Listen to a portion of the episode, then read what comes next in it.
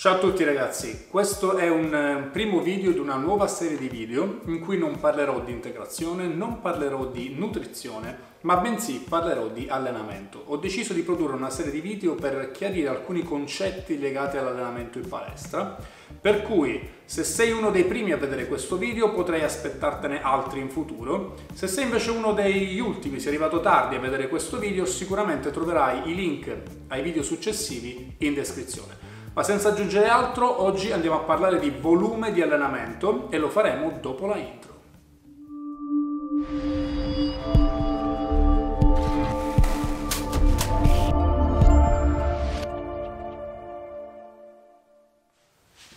Sicuramente tutti voi avete familiarità col termine volume, inteso come volume di allenamento. Sicuramente nella palestra avete sentito dire diverse volte che il bodybuilder fa allenamenti ad alto volume intesi come allenamenti appunto con un alto numero di ripetizioni ed un alto numero di set.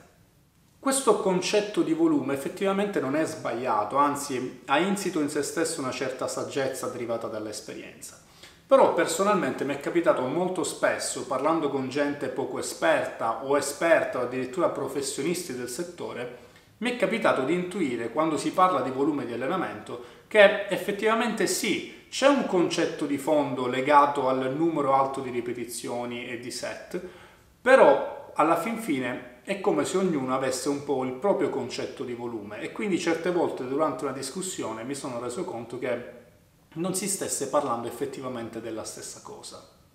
Quindi mi sono chiesto il perché appunto perché questo accade mi sono risposto che effettivamente non tutti sanno che il volume non è un concetto un po' astratto, un concetto di gergo, ma è un concetto scientifico. Anzi, il volume è stato proprio inventato per poter studiare come l'ipertrofia muscolare venga stimolata da un certo tipo di allenamento. Una regola generale in ambito scientifico vuole che, bensì noi siamo in grado di osservare i fenomeni, non possiamo davvero studiarli finché non riusciamo a quantificarli, ovvero a tradurre un fenomeno in numeri in qualche maniera. Perché finché un fenomeno non è quantificabile non può essere monitorato e non può essere comparato, per cui non può essere effettivamente studiato. Ed è proprio in quest'ambito che entra in gioco il concetto di volume, che non è un concetto appunto astratto, ma è un concetto molto scientifico. Perché quando si è, andato, si è cominciato appunto a studiare qual è la relazione tra, la relazione tra eh, numero di ripetizioni e set e ipertrofia muscolare, si è dovuto per forza di cose trovare un parametro quantificabile da poter confrontare.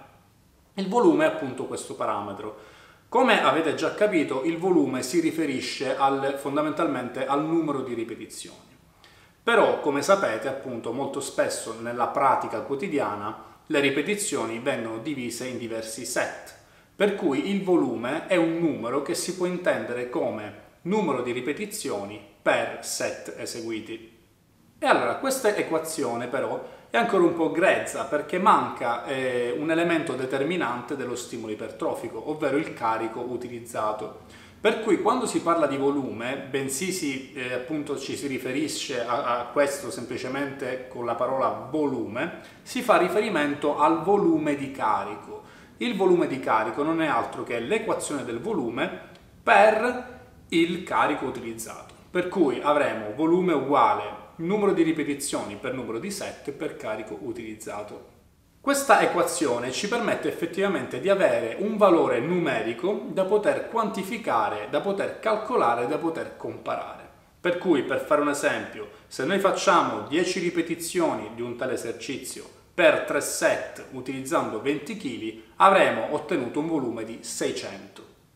Già da diverse eh, decadi i bodybuilder classici, eh, quelli storici come Arnold, eccetera, avevano intuito che effettivamente utilizzare dei carichi proporzionati ad effettuare un alto numero di ripetizioni e un alto numero di set portava poi a un incremento di massa muscolare superiore ad altri tipi di allenamenti. Quindi il concetto che un alto volume è vantaggioso dal punto di vista ipertrofico è già noto da diversi eh, anni e decenni. Tuttavia, appunto, la comunità scientifica eh, ha voluto studiare questo fenomeno per capire se effettivamente si può tradurre in dei dati concreti. In uno studio di Bard del 2010, un gruppo di uomini venne diviso in due gruppi. Al primo gruppo venne assegnata una sola serie al 70% di eh, massimale a sfinimento, quindi un numero di ripetizioni a sfinimento, per una, sol- per una sola serie. Mentre al secondo gruppo venne assegnato una leg extension con 70% del massimale a sfinimento però per tre serie. Quello che è stato osservato al termine dello studio, facendo delle biopsie muscolari per andare a studiare i marker di sintesi proteica, è che nel gruppo ad una serie, a 5 ore dall'allenamento, vi era una sintesi proteica 2.3 volte superiore al livello basale. Mentre nel gruppo a 3 serie, a 5 ore dall'allenamento, la sintesi proteica era 3.1 volte superiore rispetto al livello basale e invece si manteneva 2.3 volte superiore al livello basale a 29 ore dal, eh, dalla fine dell'allenamento, cosa che non si è osservato al gruppo a una serie perché a 29 ore la sintesi proteica era già tornata a livelli basali. E questo sembra un attimino come aver scoperto un po' l'acqua calda, ovvero si è osservato scientificamente che allenandosi con più serie, quindi mettendo più volume di allenamento, effettivamente la risposta in termini di anabolismo muscolare è più elevata. Ho deciso di riportarvi questo studio semplicemente per farvi vedere come vengono disegnati studi di questo genere, anche perché a questo studio ne sono seguiti tantissimi altri, ne sono stati effettuati altri anche prima di questo studio, tant'è che Krieger è stato in grado di realizzare una bellissima revisione sistematica con meta-analisi di tutti questi studi e effettivamente quello che è stato osservato è che c'è una relazione eh, diretta tra volume e sintesi proteica e quindi anabolismo. Ora eh, bisogna fare una riflessione perché fino adesso si è osservato che aumentando il volume effettivamente aumenta lo stimolo ipertrofico muscolare il che vuol dire che se io faccio 20 ripetizioni per 3 serie avrò uno stimolo muscolare inferiore se faccio appunto 20 ripetizioni per 5 serie e questo sembra anche abbastanza ovvio.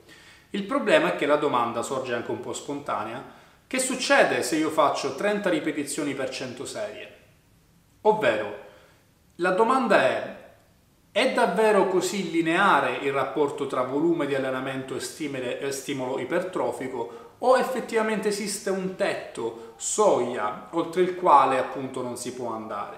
Per rispondere a questa domanda ci viene incontro una revisione sistematica operata dal dottor Werborn e colleghi, i quali hanno messo insieme tutta una serie di studi che mettevano in relazione il volume di allenamento con lo stimolo anabolico sul bicipite.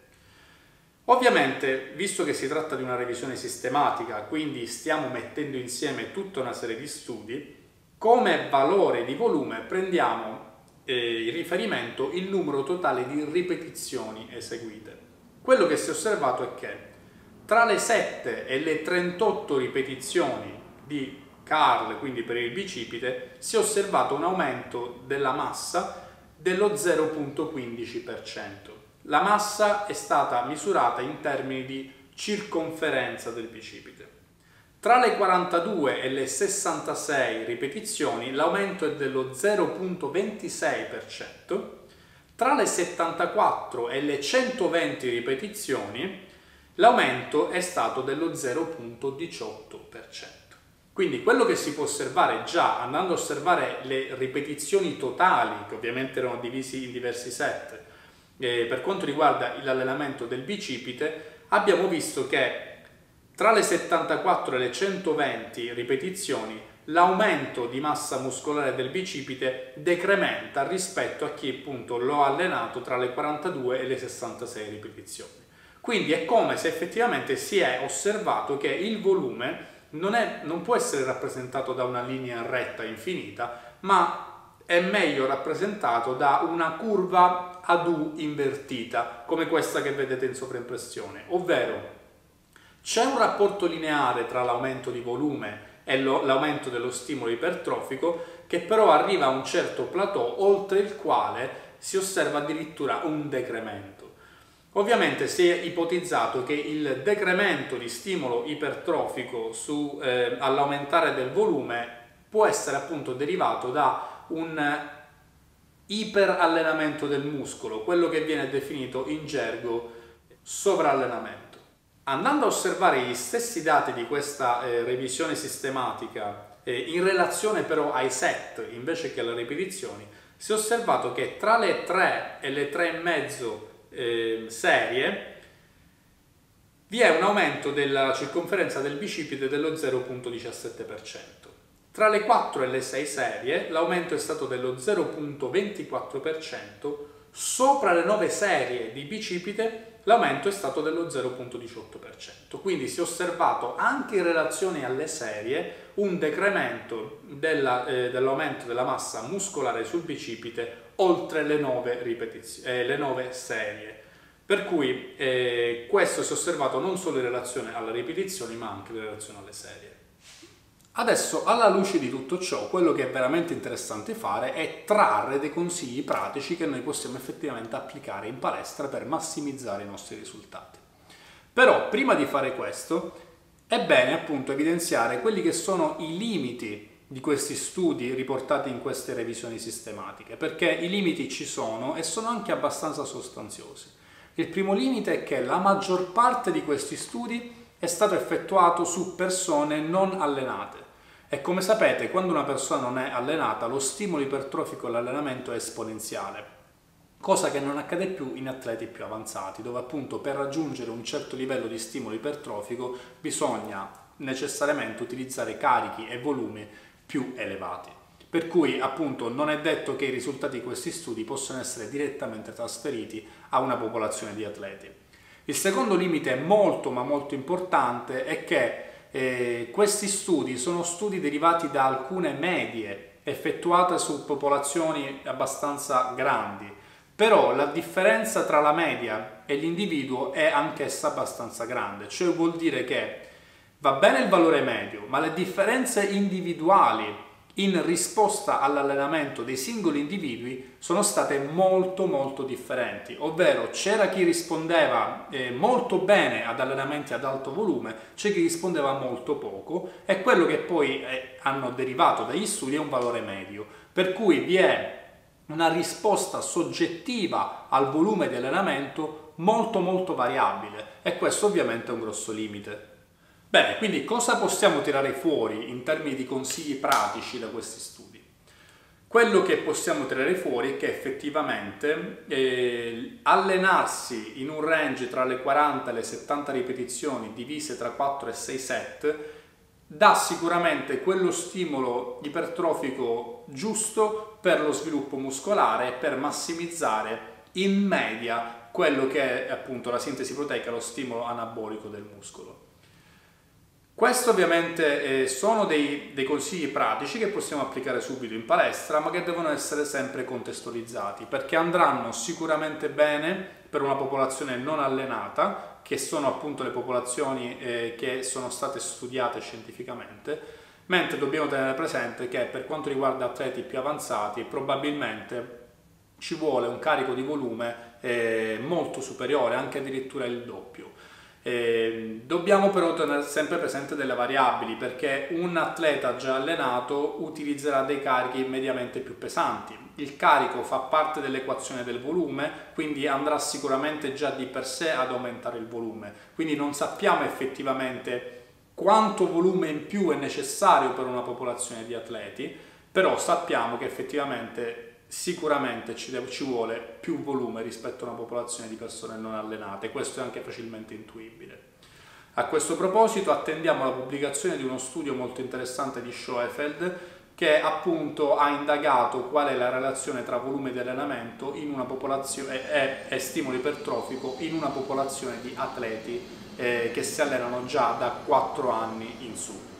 Un altro limite che dobbiamo tenere in considerazione è che questi range di 40-70 ripetizioni divisi tra 4 e 6 set è un buon consiglio che io appunto mi sento di dare e di applicare eh, in palestra, però bisogna sempre tenere presente che in termini di recupero muscolare c'è anche una, una variabilità soggettiva enorme. E non è una variabilità soggettiva legata unicamente alla genetica dell'individuo, ma è anche legata allo stile di vita, al tipo di alimentazione che segue e tanti altri parametri. C'è chi recupera molto velocemente, chi invece ha bisogno di più tempo, per cui eh, è anche secondo me necessario eh, programmare appunto un allenamento in maniera tale che questo possa essere periodizzato, ovvero se noi affrontiamo un periodo, per fare un esempio di un mese ad alto volume, eh, è bene farlo seguire da un altro periodo in cui il volume si riduce e possiamo quindi recuperare anche a livello neuromuscolare per poi affrontare un altro periodo ad alto volume magari più avanti. Quindi la periodizzazione dell'allenamento sembra anche essere un elemento chiave in questo proposito. Beh ragazzi, per oggi è tutto, ho voluto chiarire quello che è il concetto di volume dell'allenamento da un punto di vista più scientifico eh, volevo ricordarvi che questo è il primo video di una serie, nel prossimo video parlerò della frequenza di allenamento, ovvero quello che c'è in letteratura sulla eh, frequenza, ovvero quante volte effettivamente è corretto allenare lo stesso gruppo muscolare in un determinato periodo di tempo che può essere per esempio una settimana. Se vi è piaciuto questo video, se vi piace questa nuova serie di video, mettete mi piace, fatemi sapere cosa ne pensate nei commenti e non dimenticatevi di seguirmi sui social per sapere quando usciranno appunto i prossimi video. A presto! Thank you